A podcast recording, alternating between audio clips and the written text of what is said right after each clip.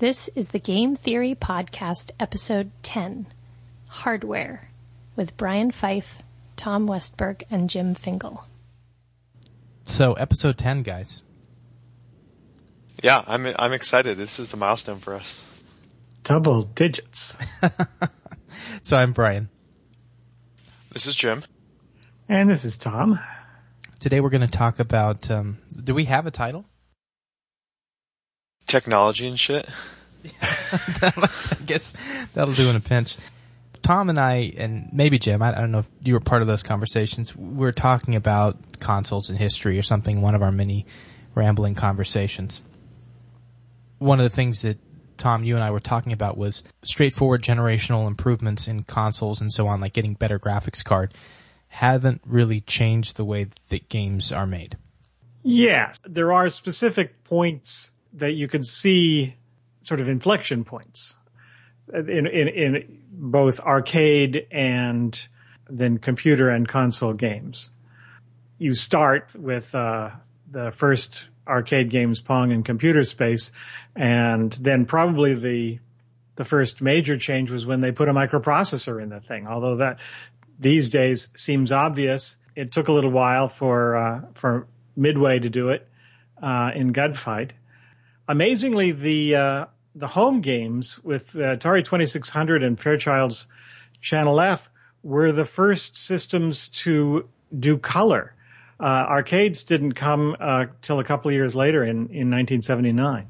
Our arcades had one color. It could be a nice amber or a green or a white, right? Well, they would actually cheat with some mylar over a black and white tube for things like breakout. So the different layers of bricks were different colors. Uh, but it, it, was expensive and they were cheap. And but but people at home had color TVs, so uh, that that wasn't a, uh, necessarily an expensive thing to to add. And then as I started looking through it, I, I realized that the first NES, 1983, uh, its breakthrough was in sound, not in graphics. That uh, up to that time, consoles had sound chips that could not hit musical notes properly.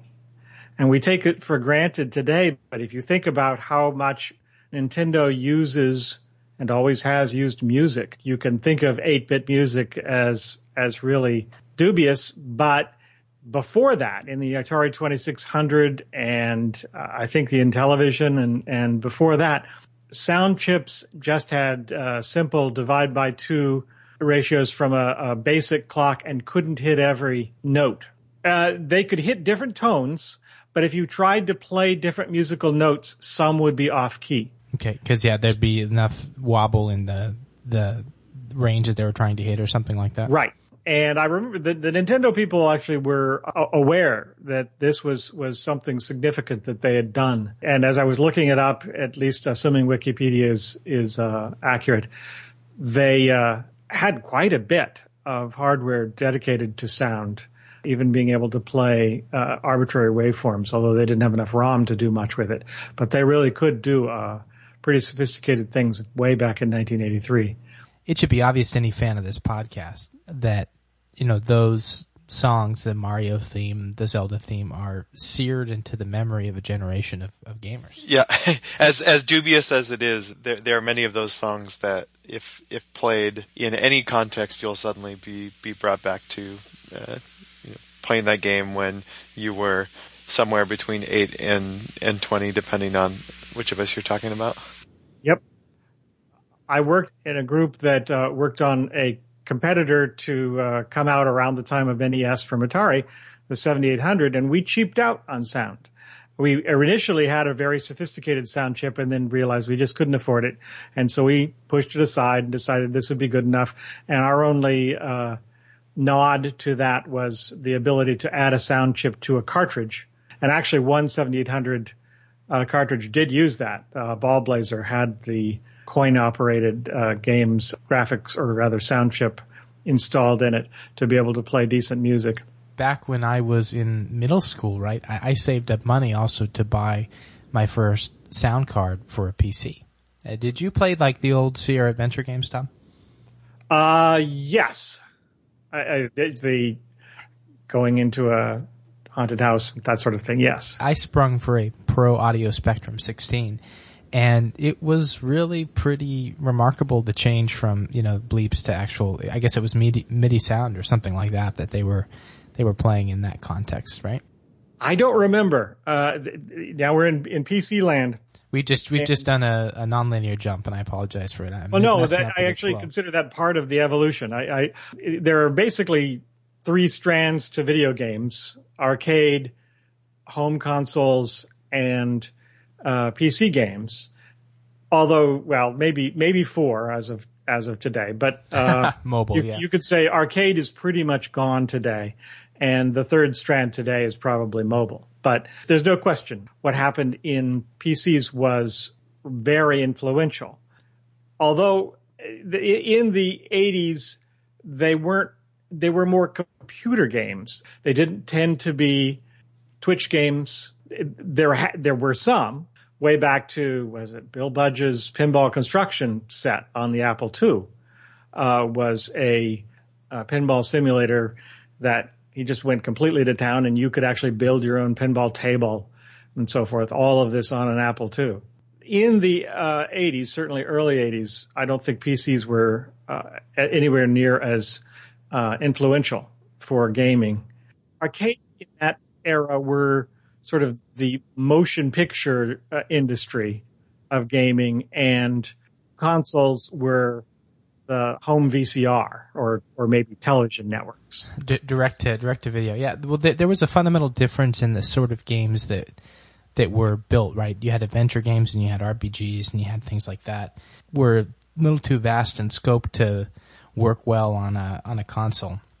And then every, everything that was twitchy sort of lived lived with dedicated hardware, right? Yeah, or or just took to like an adventure game, like a Sierra game, seem is just like not really suited for an arcade as well. So it that's I mean we've talked a lot about the way that the the, the different uh, hardware platforms influence like what types of games are made. Yes, arcade games tended to be Twitch because they also wanted to eat your quarters. And PC and console games, except to the extent that they were ports of arcade games, the designers realized they did not need to eat your quarter. They wanted to keep you interested for quite some time. If we're talking in, in this podcast less about the the social context of playing the game, Yeah, I we yeah we easily slip off, and and uh, you're good to push me back. As I continue to look through, apparently the first credited for uh, first 3D polygon graphics in games uh, were around 1988 with uh, Atari's Hard Driving, and Namco had a, a system that could do it uh, called System 21.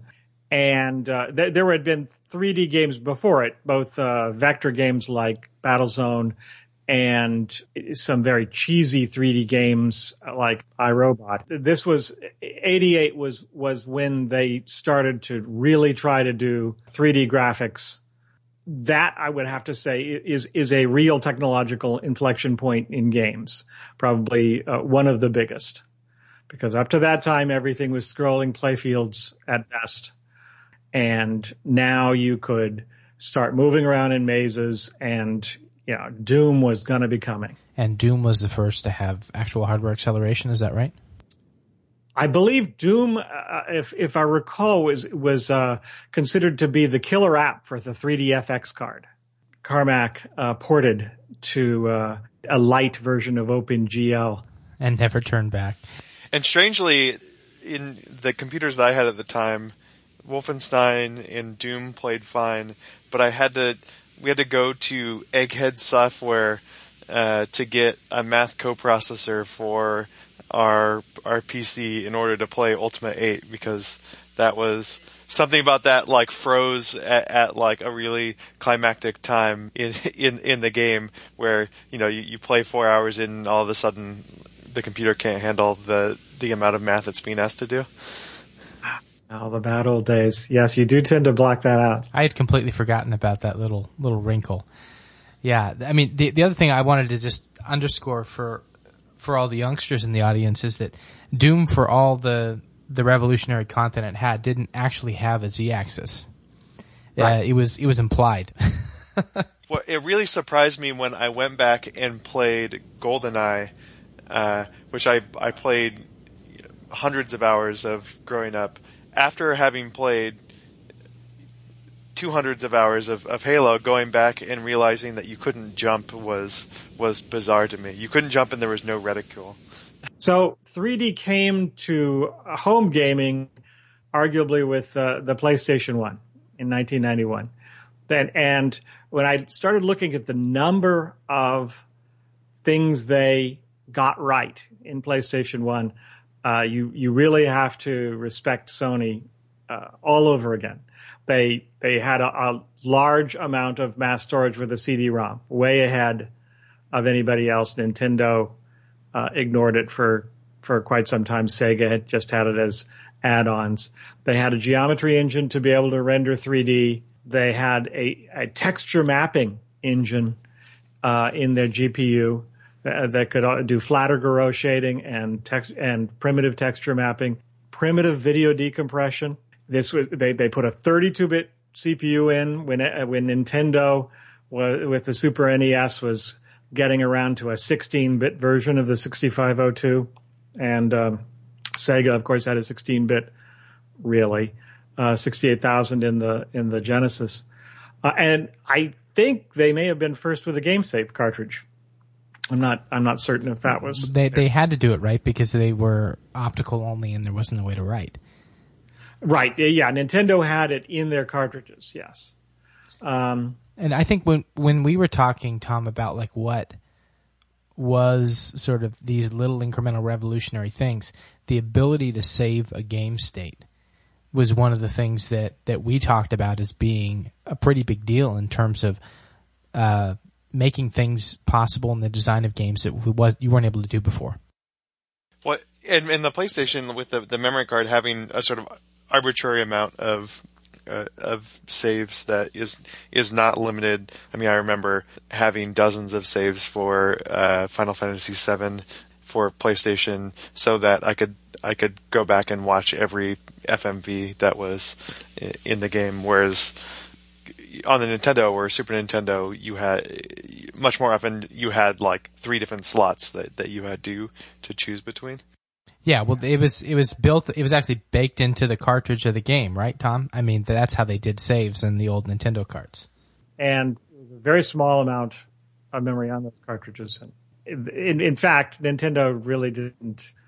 Uh, they didn't like the idea that you'd have too many players on one cartridge. They'd rather you buy another or something. I don't think anybody would do it, but that was the that was the the, the uh, patronizing attitude from their feature perspective. Was a, a, feature, not a bug.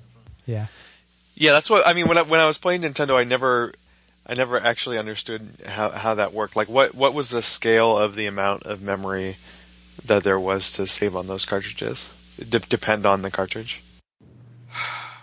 I'm sure it was it was uh, just kilobytes, if not multiple kilobits. Uh, it was it was not a lot. Uh, uh well, it was it, a it was an EEPROM, right, Tom? And those just didn't have a lot of capacity at the time. Probably been an EE EEPROM. Yeah. Uh, Flash, I don't think existed at that time, and EEPROM was uh, only UV erasable. Mm. Though some may have been battery backed up SRAM. Oh yeah. So it's possible that that, uh, that they might have done it. That's how Williams did it with uh, their arcade uh, machines, starting with Defender. That, then they were saving the high scores, right? So does battery back backup mean that when the battery ran out, you could no longer save?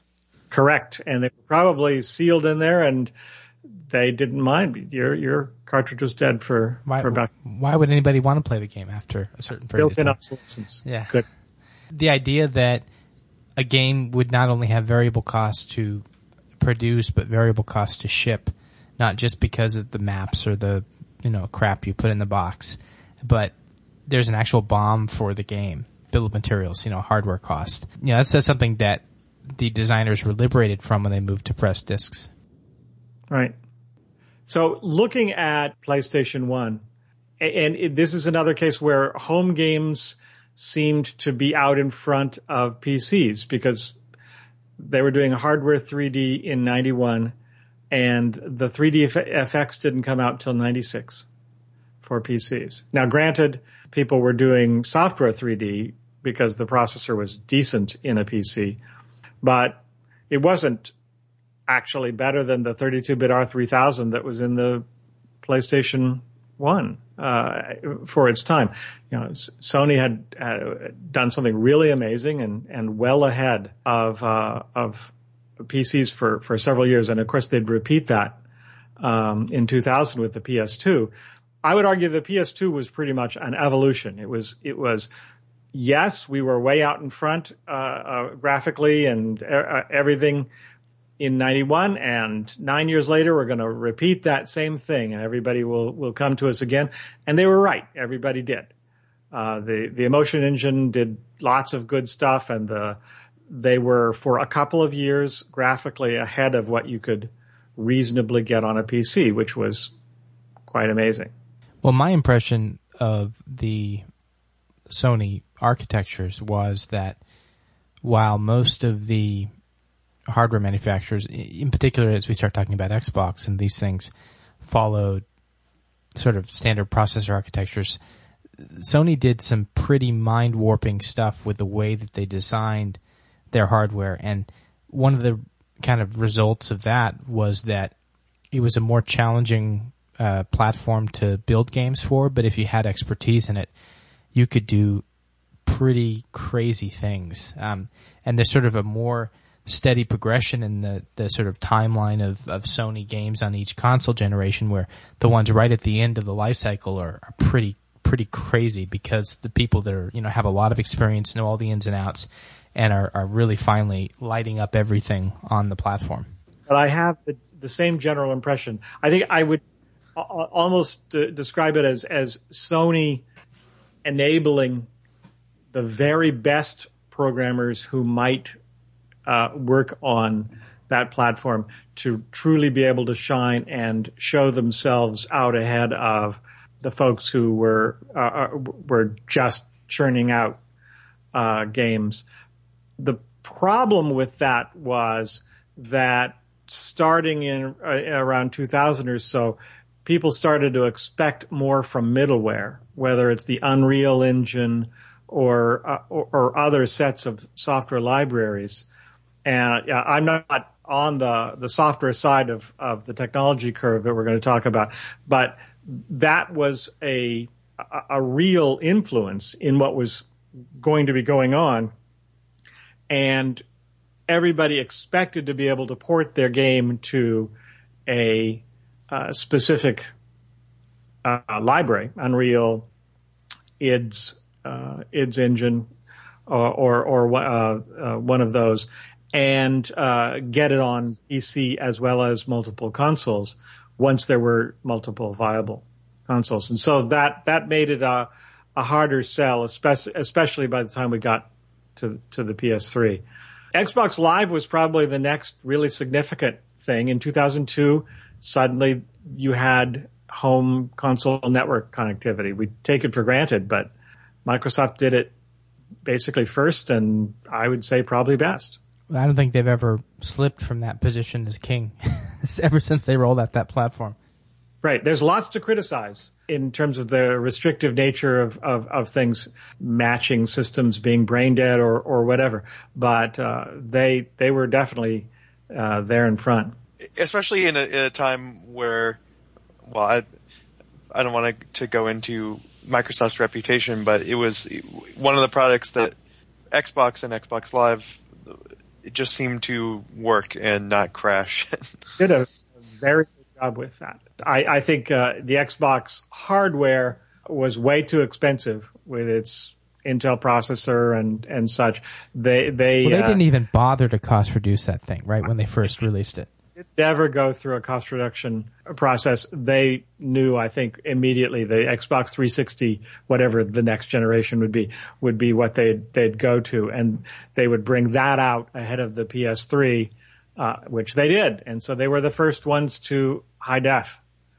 I don't know whether I would call high def an actual inflection point in game technology or just an evolution. I'm, I'm, I tend to think of it as an evolution, but you guys might. I, I don't think of it as a innovation. Just you know, every generation of graphics card, yes, it's better, Um, and ooh, now I can see water effects. And ooh, now fire is done, you know, on the hardware natively. But they're prettier, but they don't necessarily add kind of the dimension to gameplay. When I was looking into the middleware stuff like Havok and physics and and and things like that, and trying to get to the bottom of what what these these packages what what they add or, or what they enable. I mean, all the stuff that it shows off are things that are very cool, and I recognize like fog effects and awesome destruction effects, uh, like sparks and and realistic cloth and and whatnot. But in in a weird sort of way, all, all those things are what allow you to have a a world that sort of baseline feels realistic in the way you interact with things, but have a hard time figuring out, at least for, for most games, what what new sorts of games that enables. I mean, it enables enables a new sort of engagement or maybe a new sort of immersion in game, but it's, it's a weird sort of thing where where that when when you think about what's meaningful in games, tend to like put put put that aside uh, in favor of uh, interesting mechanics or interesting story or uh, or new ways to to interact with the game. Yeah, networking with networking, you could play with your friends in their house and your in house in your house.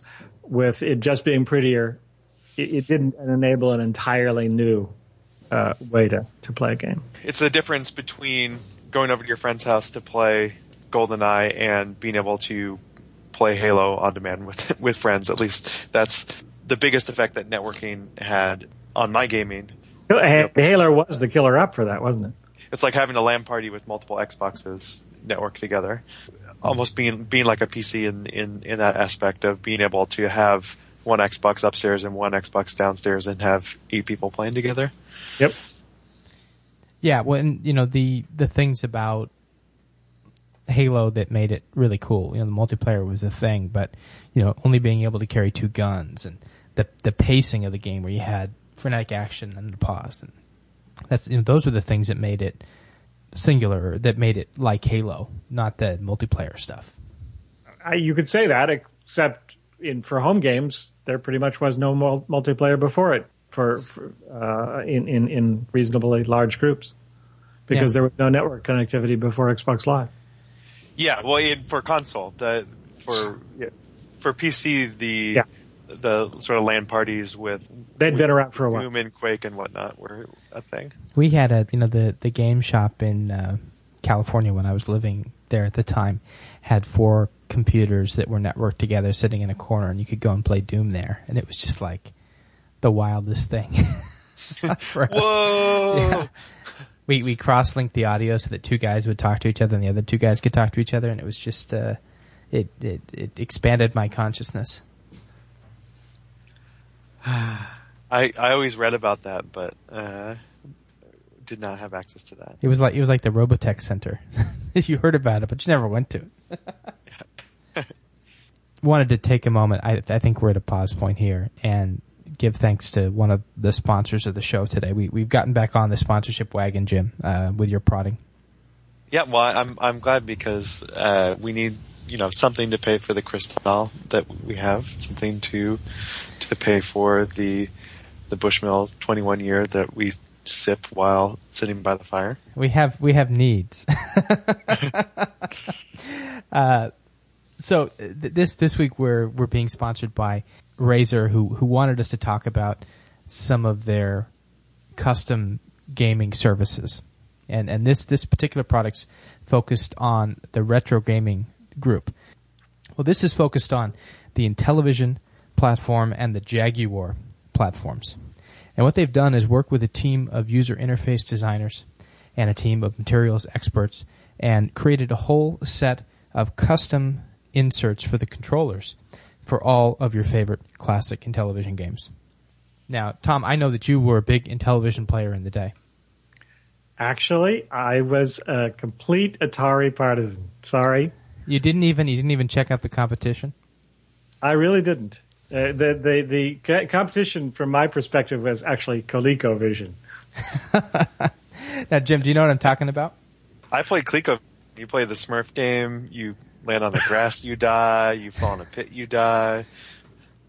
So the, the, the game inserts that slid in over the number pad on the television were generally made of like a brittle mylar plastic. Didn't have a great feel to the touch, and more importantly, the design of, of the art on those uh, on those game cards, if you will, was Yeah. really was really focused on selling the game and not sort of meeting the needs of experts. They didn't have the right kind of high contrast colors or you know precision uh, printing so that you you hit exactly on the target spot. Uh, you need that that that sub microsecond uh, advantage when you're pushing those buttons. And uh, it also has a nice tactile, grippy surface so that your sweaty Cheeto uh, laden fingers uh, don't uh, don't slip and lose contact.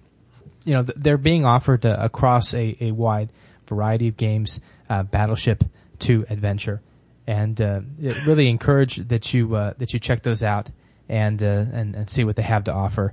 Raise your gaming to another layer. Lord knows uh, your reaction time is faster than the processing power on those consoles. Thanks, Razer. So, Tom, where were you? Uh, we were in the 21st century and had just uh, hit uh, Xbox Live and and then evolved into HD. I guess PS3 added more storage with Blu-ray and in the mid 90s you did have analog controllers. First the single analog stick on the Oh, Nintendo analog 64 stick was huge. That and was a dual dual shock or dual analog and dual shock on on the P- PlayStation. I don't know if if uh, anybody thinks haptic feedback is significant to games. I don't, but you, you Well, guys there- may. It's it enabled games that were entirely haptic feedback, which, which is sort of on, on the, the more radical edge of, of indie games. But Yeah. um, there, there there's a game for for mobile that is entirely sound and haptic. There's no visual. No, I can't remember the title now. Uh, But that was but that must have been a long time coming, though. Yeah. It's it's not something that it enabled it right away. That that suddenly like with, with haptic feedback, there were like brand new like it was used for explosions. and, Right. And It was. And and it again it most most of that it was an, an evolutionary thing. I would say analog controllers were an enabling technology. Yeah, and I'd, I'd recommend anybody who really is interested in analog controllers, the evolution of controllers. John Siracusa and his podcast Hypercritical did like I think a three episode arc on game controllers where he, he talked about all of them, and of course the uh, the GameCube controller was his favorite. But I'll, I'll put a link to that in the show notes. what was up with how uncomfortable and big the original Xbox controller was? I like the man troller. I really enjoyed that. It I was don't- klutzy. You, yeah, you, you just looked at that and you looked at the PlayStation controller and you said the Japanese are elegant and the Americans are, are these big brutes. I, I, I actually drank the Kool Aid on that one. I I was not a a PS gamer at the time, and, and you know, just just for clarity, that controller size really hasn't evolved much since it first came out in the PS One. No, it hasn't. And uh, I I grabbed a hold of that Xbox controller and I said, "This is a this is a working Americans uh, game controller," and and felt good about that. Uh, no we- child will be able to play with this. it, we had to get a small one because my, my little sis, who's it was actually her console, couldn't play with the big one. yeah. Well, Yeah, the- go. okay, that is that's possibly a feature, not a bug. Yes. yeah, but no, that would have been good if it were my console. Yes. Yes. Obviously, the next control breakthrough was the Wii, and uh, I I don't know whether history is going to look at at Wii as a, a flash in the pan that was there and really burned brightly, but is is now gone. It may well be playing bowling and waving your sword around. Uh, isn't actually a persistent part of, of gaming technology, but it was sure significant at its time. the Power Glove had a little bit of, of, of the similar detecting motion, but it was just so clumsy. Yeah, I would, I would say the Power Glove, though, it, it because it didn't take off, it was not influential. I mean, there's you you can't deny the Wii almost overshadowed the PS3 and the, the and the 360 and and both Microsoft and Sony were sort of saying, "Who are these guys? If this stupid thing is still GameCube graphics, and they're beating us. It's standard def. How can they be selling? It? Well, it, it, They're the- selling it at a profit, unheard of." the brilliance of what Nintendo did with the Wii was they really positioned their console to be the other one that a Nintendo or a, a Microsoft uh, devotee would buy. Uh, the price point was low enough that you would get a PS3 or you would get an Xbox 360 and then you would buy uh, the Wii. maybe I'm buying into hype because I I don't know this uh, from personal experience, but I actually believe people who didn't play games were willing to try playing Wii. In fact, I I, I recall getting my sister to play bowling on the Wii. There's nothing controversial about that. It is. And- it is, yeah, it and is it's true. similar. Yeah. Like the people who didn't play games played the Wii and then played Guitar Hero.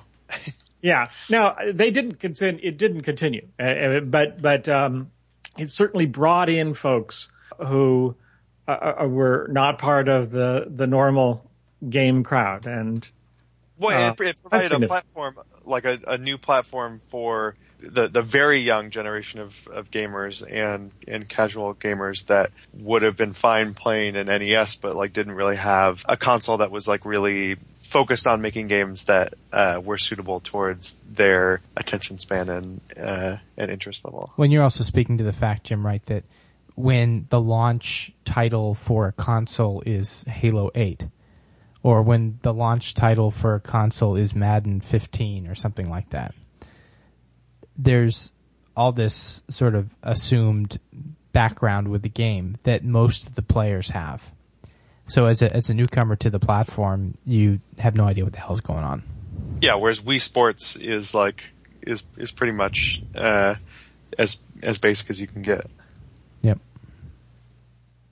And now was Kinect is is sort of the next generation uh, Wii, uh, or in terms of just here's a new way to do your your control input. It is my uh, impression that Kinect is even more of a flash in a pan. It had a one year lifespan. It did well for the for Microsoft for a Christmas, but I suspect that has pretty much passed. But you, you two may have different impression Well, there. putting my professional hat on, I think the Kinect is much more about Microsoft making a play as an entertainment device than Microsoft wanting to be the be all and end all for gaming. so. What do you mean by that? I mean, As as as in the Kinect uh, being something that will plug into more than just game. well, controlling media playback, giving you discovery of video, uh, letting you interact with your home theater, and and locking the Xbox as a component that you want to have in your in your home theater. You know, Microsoft have been sitting on that Kinect technology for a while, and you know, sort of looking for a, a place to deploy it, and it was the perfect test bed for them to launch it in, and you know, really refine the technology through the experiences with the Xbox. Yeah, I'm really I'm very interested in in the Kinect, but I just don't know of any Kinect games that interest me that I think I would have fun playing. Well, yeah. Are there any? the the you know the Mass Effect. Uh, I was talking to a friend of mine, Caitlin, who was talking about playing that with the group, and they were sort of whispering the replies to each other when they were talking about which one they were going to choose because the game would listen, and whatever one you said, it would just go with it.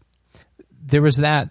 Um, Tom, do you remember the name of that that that, that preposterous uh, mech game that has a dedicated controller? Mecha Steel Battalion Heavy Armor. Uh, so there's this game called Steel Battalion that has this like I believe it's just. Oh, it looks like it got killed on reviews, but uh, wow, it got re- really got killed in reviews. But they they had this 38 out of 100. they had this giant keyboard, uh, like like with all these buttons and dedicated switches and stuff um, for for you know driving a, a mech, a, a giant war robot um, with the game and hardware. And the idea with the Kinect was to replace that with you know the ability to pull up menus and mm. sub menus and do all this stuff through gesture. And I think you know that's the promise. I mean, even just let's talk about putting extremely robust voice recognition into a game. And you do that and suddenly you can, you know, execute complex commands like prepare a super bomb instead of having to like open up a nested menu. That'd be cool. Yeah, I didn't even realize until this conversation that Kinect had an audio detection. Oh, it totally does, and it's a key part of the technology. In fact, you know, my li- my little one thinks she can talk to any program on the TV now. She goes Xbox pause when she wants it to stop, and Xbox play when she wants it to play again. Well, she can talk to every program. It works because I hit Will play on the remote. Will the program? Works better when daddy's in the room. yeah, yeah, it, it totally does. Um, but yeah, it has the voice, it has the the faces. You know, th- that's kind of what it does. I, I feel like uh, again, it's like I really want to get one, but I I want at least two games that I, I can play that are interesting. Are I there? can't name them. I, I tried Gunstringer uh, and something else, and it didn't keep me in. I mean, uh, like the Wii was very good for like party games, in the sense that like Wii Tennis, it was the killer app was you playing with with your friends and and having like a like a hot seat ladder. Like I imagine when I go to PAX, the the games with Kinects that uh, are always demos are like the the Dance Central or the whatever the Ubisoft equivalent of of those games where you're Yeah, the the dancing one's pretty off the hook. I mean, it's it's it's kind of great. yeah, it's cool that you like the the visual representation of your stuff on on the screen is, very interesting, but um, I also don't see myself playing it. Uh, as as someone who whose primary use case for games is is playing uh, an immersive game for for 20 hours and then beating it. Well, yeah, and it's it's kind of like you know a lot of these fancy things where when it fails, it completely breaks you out of the gameplay experience, and it does. Well, and that's fail. the was the critique for Steel Battalion was it was unplayable f- because of the Kinect controls, right? you, you can't count on it when things get frenetic, so forget about it. What what, what good is it? Yeah. Kinectimals was the the one thing that I actually really wanted to get. Uh, and Well, next next time you're over, I'll show it to you. I got You- it. on you the, got it? thing. I got the demo at least. I have a demo. I mean, it's, it's Oh. good enough to, to to see what's going on. I, I couldn't get my kid interested in it on the the iPad or on the Xbox, so to hell with it. yeah, you can't force that. No, why, why would I? Do I really want to? Do I really want to force that on my life?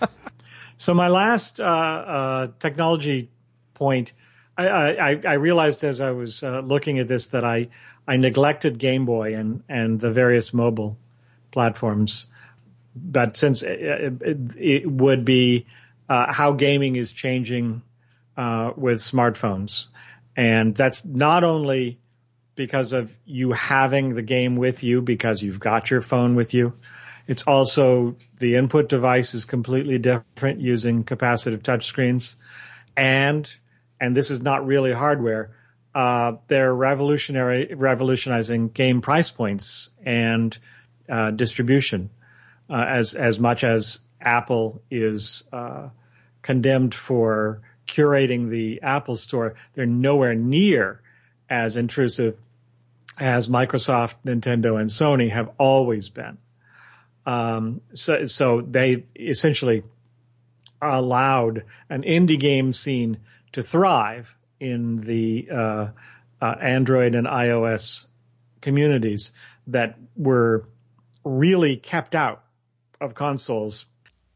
While in the world of you know network connected computers, we've had the ability to get access to software until Steam really emerged and and Steam was just beginning to get involved in the indie scene.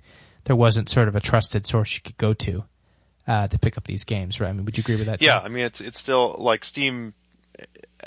Like for me, it's as as someone who um, who's gotten back into playing uh, games on the computer. It seems like so far is is like the only source I go to to buy games online. I know I know there are other sources, but both because it's a trusted source and just the the ease of uh, finding and playing things, it's like pretty much that or uh, free games uh, that um, are are either throwaway games or are like super indie developers that uh, all they do is host them on their website. Like those are the two sources that I get for uh, for PC games.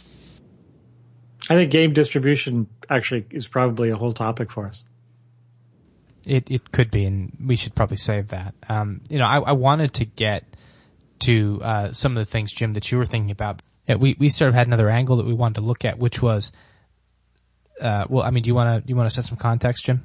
Um, I mean, just interest me the as someone who plays a lot of 3D console games, the frequency in which I would see these middleware packages come up, like Havok or Bink or or or PhysX and, and whatnot, and the amount that things like that or different uh, game engines just be, became a standard part of of which basically all games that had 3D in them made use of, and thinking about these these packages and the impact that, that it has on the sorts of games that not not so much the sorts of games that are possible to be made, but the sorts of games that get made and who makes them. I was thinking about this the other day when I was playing Deus Ex Human Revolution. You know, you can drag stunned or dead people right around. Yeah. And there's this really sophisticated ragdoll physics that govern the way they flop around when you pull them. And it doesn't really enhance the game at all. In fact, it's sometimes a distraction. Uh, but they put it in because they licensed that from somebody, right? Yeah, well, and, and I I feel like when I was thinking about this, I was prepared to, to, to come out saying that these it's all sort of like gloss and, and meaningless, but but like Mirror's Edge uses uses the physics engine, and and I would say that some of the outdoor effects that uh, it has that are sort of throwaway effects of of just things flying in the wind actually add quite a bit to the the mood of, of the game, like that, and the the sorts of cloth physics that you interact with. It it becomes a different world that you're interacting with that that enhances enhances the pleasure of, of moving around in it. Well, and that if you think back to Dark Ages, in which when Half Life Two came out, it had a, a, physics engine, and they actually had uh, gameplay puzzles that were based on the physics interactions of you know balancing something on a beam or or whatever to to make that work. yeah work. the gravity gun yeah the, yeah I think I the uh, I I was actually surprised when I I went to look at or like the list of companies that use the Havok engine and it was just like a who's who of of of games and it's from like chronologically Half-Life 2 used it Fear Oblivion Dead Rising BioShock uh, Assassin's Creed Fallout 3 the Killzone games the Red Faction games Heavy Rain, the games that you like. It's weird for me to think of the, the games that strike you as advancing the the art form in in in terms of immersion. Like it, it makes me wonder how much the like advancing of the video game technology is the advancement of like three packages of software rather than a like a full community of of people developing interesting core technologies. Well, I think there's a big difference though, right? I mean, I, I guess as you're talking, I'm thinking of a parallel in like photography or something where somebody comes up with a new feature on a camera and every idiot that picks up the camera like uses it. And that's not a good thing and that's not art. But there are people that can use those technology components to, you know, even pervert them to do wonderful things. Um, it's, it's when you sort of forget that they're there that they're really used to the their best effect, right? Well, it also the the technology packages, the middleware, the physics engines, and so forth, particularly as as they get even more sophisticated and easy to use for programmers and and then back from programmers for game designers to use because it is important to in many cases separate those roles that games uh, in, in, in large teams, but sometimes even in small, will have obviously artists and sound people, and they'll have people who are essentially trying to come up with the fun and so forth. And many times, certainly in the old days, that person was almost always a coder.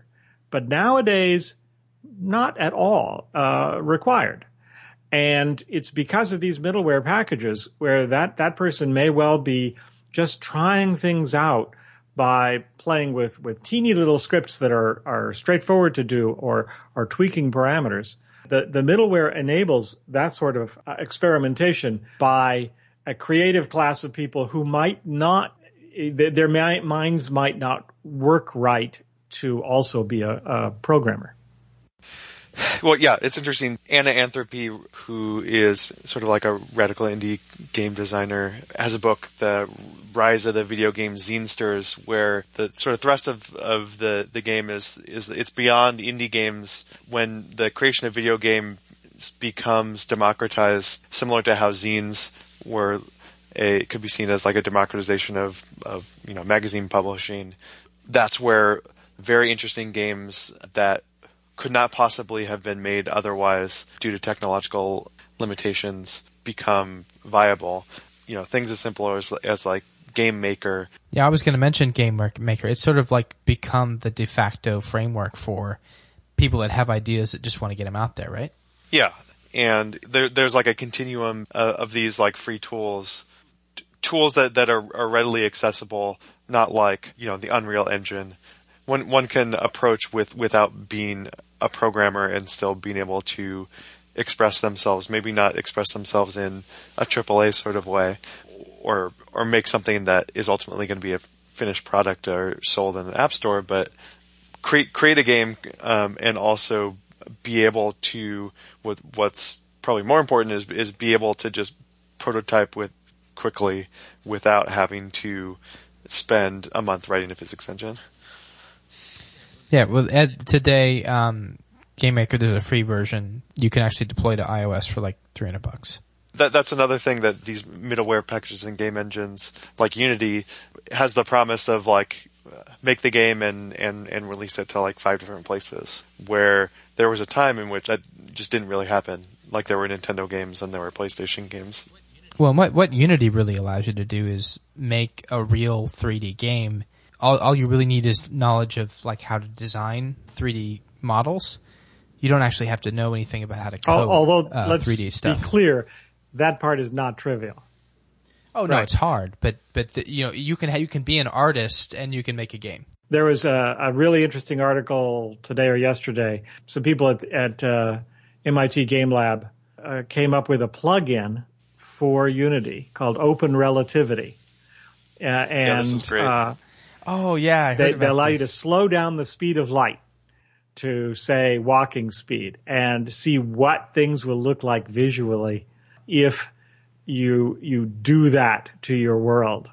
And uh, there's a an interesting video on it, uh, and and it's it's that sort of of thing that packages like the Unity game engine enable people to just try completely bizarre things. Of course, it also requires uh, bizarre nerds like the folks at MIT Game Lab as well. Uh, bless them. Yeah. Well, the the other thing that guys like Unity's, I mean, you know, Avid's doing this, Unity's doing this. I don't know if Final Cut's doing this. Is you know, there's a whole bunch of pre-made models and pre. It's almost like stock art for games that you can just buy from other people and deploy. So you don't have to make a character or a chair or a table. You can just get one. Yeah, the the asset creation thing. Although, the, the, if you want to buy a you know an alien model, somebody's probably got it up there.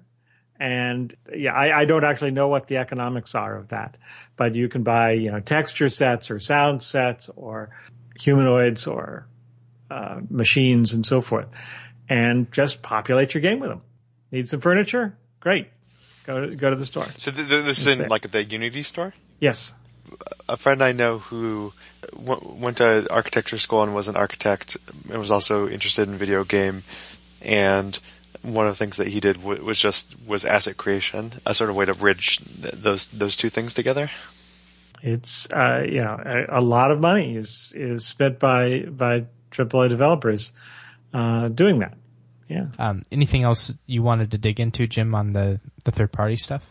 Just the idea of of like what what games get made. And for me, it really does tear at the two poles where on, on the one hand, you get these like crappy games like the new Area 51, quote unquote new, or the, the Wolfenstein remake, which are basically just like, oh, we, like, we can do this in like new graphics and use all these middleware packages, and the game won't at all be interesting.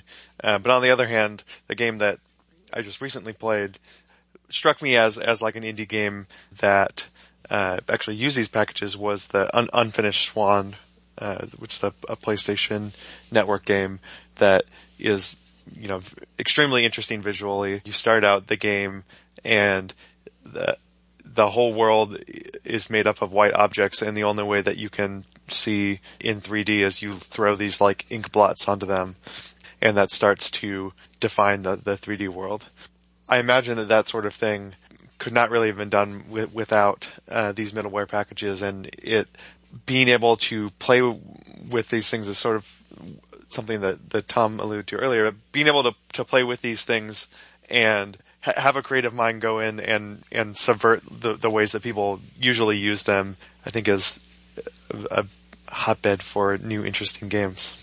I get this vision of people like you know in the chemistry lab accidentally mixing two beakers and getting a unexpected result. You know that that kind of stuff happening with these engines to generate some of these. Well, it's effects. also you you you're getting people who aren't chemistry majors being able to play with the chemistry lab, that with with, with a, a, completely different uh, view of of creativity in the world, which is not to say chemists aren't creati- creative but that they probably they, talk they to other chemists. chemists. most of the time and uh, and and and uh, think about don't even think about the uh, the walls that they've set up around themselves. And I think programmers are the same way.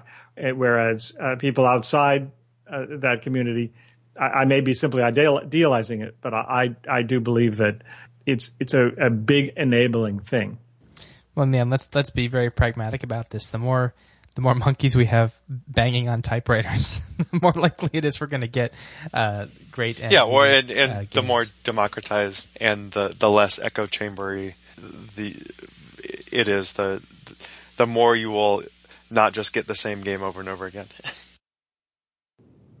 yeah, yeah, that's.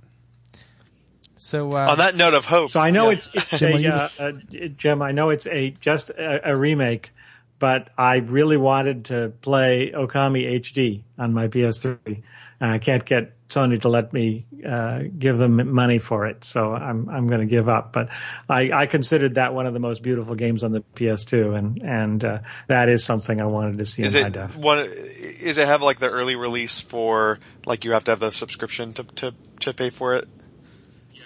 Yeah, you have it's you have to be on PSN and you have to have your credit card in the network, and I can't get them to accept my credit. Yeah, card. I think that the um, so.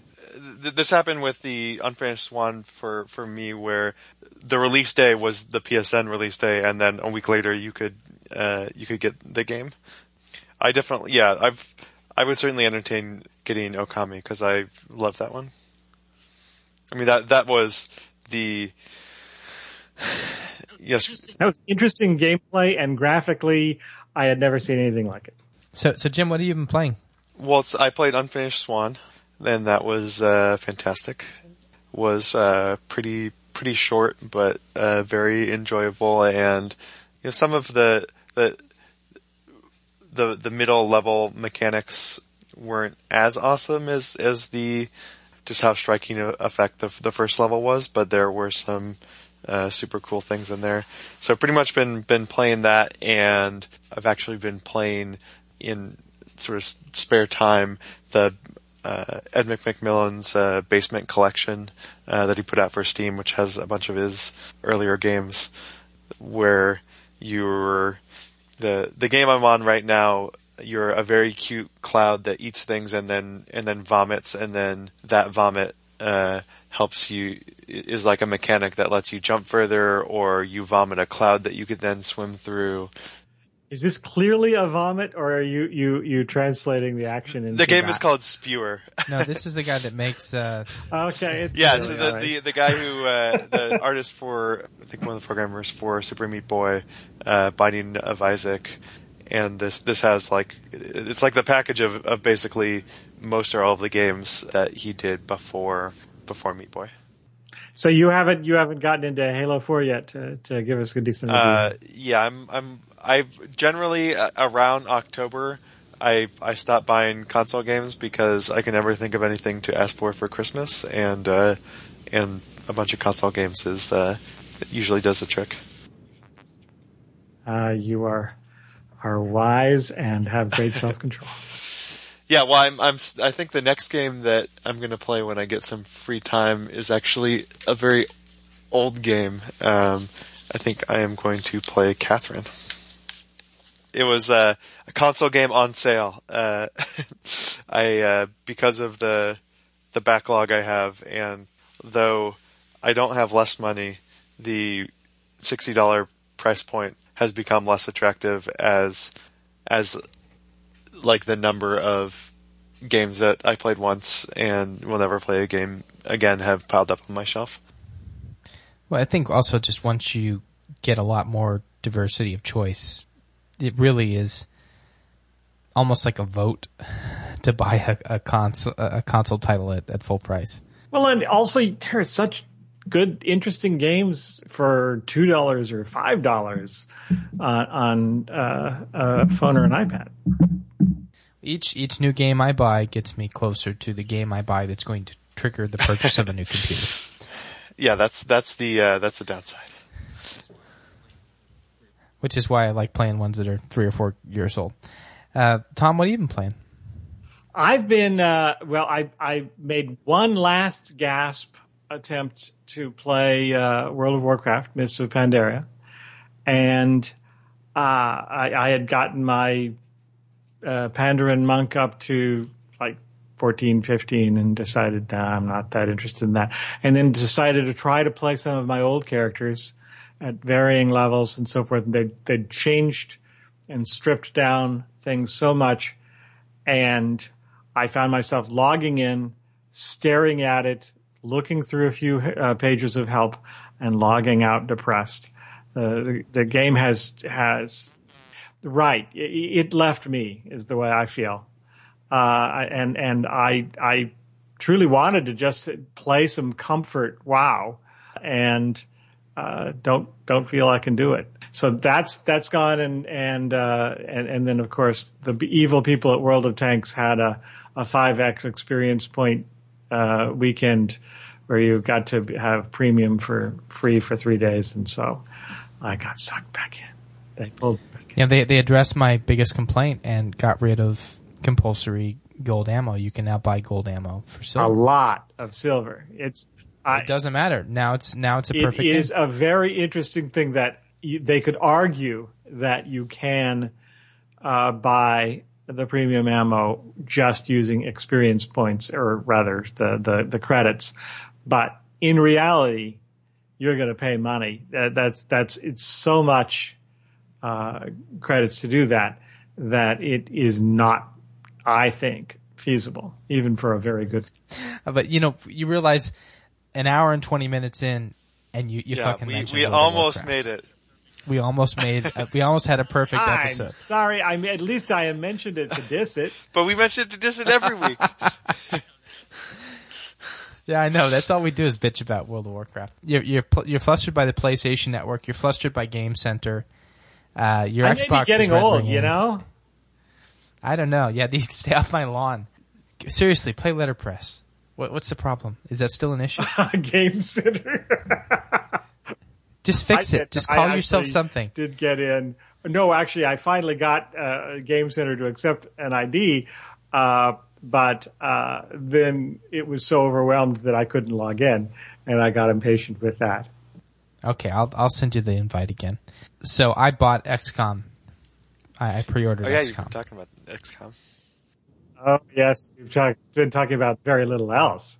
It is it is uh, wonderful, uh, wonderfully streamlined, super hard, and uh, I actually took Tobald's advice and am uh, cheating in the game. Uh, I've given myself basically unlimited money so that that the resource management component of the game doesn't overwhelm me, so I can actually play at the harder difficulties and enjoy the challenging tactical game without having to worry about build order and bullshit like that. So you what are you playing on on the computer? Yeah, I'm playing on the PC. Paul and I also started a new game of Dawn of War RPG. So all the games that I picked as my as my favorites, I'm going going back to, and uh, we've actually started playing the the the game sort of requires you to take two squads each into battle, and we've been trying to play with one squad each, and uh, that's been interesting. And then finally, uh, Super Hexagon. Have you guys both played that? I certainly have. Uh, yes. Grab your touch, uh, Jim, and buy it now because it is. it So this is- is this is the, the is insane. problem of of having uh, of having an iPod Touch but not an iPhone is that I have to purposefully look for games and not hear about them and then immediately buy them. Yeah, but I'm, I'm, I'm telling you though, I, I got it last night. I, I, I have now made it to uh, 24 seconds. How long? What, what are you? I'm, still I I haven't played 12 for a while. seconds? It's been 11, but it's uh, it is a uh, an interesting uh, demonstration in uh, compulsive addictive behavior playing that game. I thought it was a I thought it was a, a, a great tool for developing mental plasticity. I, I always look on the bright side of life. Yeah. is it worth three dollars? Come well, on. Well, I you know the the thing I love. yes, it is. Let's just buy it. Come on, help out the team. Yeah, 20 of those would get It's- you a game. It's it's one of those things where like just when you think, and I'm talking about in the in the scale of every five seconds, like. You know, every five seconds in the game, like you get to 10 seconds and you get to 15 seconds and you think you know how the game works and then they change something else. And I just will be playing and just will break out laughing. And it'll go, what happened? I said, oh, I made it to, you know, 20 seconds and they just screwed me again. I think it might be like Super Meat Boy in that. yeah, one. I uh, I will get Letterpress and uh, and Super Hexagon. Yeah, and I'll, I'll, I'll introduce you to my sister who is vicious in uh, letterpress because I, I have a feeling you're good and I am, uh, just embarrassing. So a rec- an iOS game recommendation uh, in terms of just very simple in many ways, but but uh, fun in terms of having it change the rules out from under you. Uh, uh, that uh, I, I've really enjoyed is the Moron Test. Have you played that? I think it's a 99 cent game, and it is a, a, a game that you can give to an eight year old, and he or she would have fun with it, and you can too uh, as you you realize that it is essentially taught you the way you're playing and then done something new to you uh, in in a slightly perverse way that uh, you described laughing because it it had fooled you and you you thought you you built in some uh, muscle memory for the right way to do it but that's the wrong way for this but it did give you hints that that uh, uh, that the rules were going to be changing, and so it's. I know I wouldn't say it's always fair, but you can always find your way through. You, you could have seen it coming, but you didn't. Yeah. Uh, you guys both played WarioWare on the DS or the, I, I the Game yes, Boy, right? didn't. I, I had the Super Wario World. That was the only uh, Wario uh, game I played for the old school Game Boy. I, th- I think you turned you turned me on to WarioWare, Tom, back in the day, and that that's a delightful. It game is. as I would actually say it's similar to in, in that respect to. Uh, uh, Is WarioWare is just the one that is all mini Well, it it it it's, micro games? it's all well it, micro games, yeah. Because they're, often like two seconds. right? And with with Um, it being Wario, uh, it's they're they're malicious.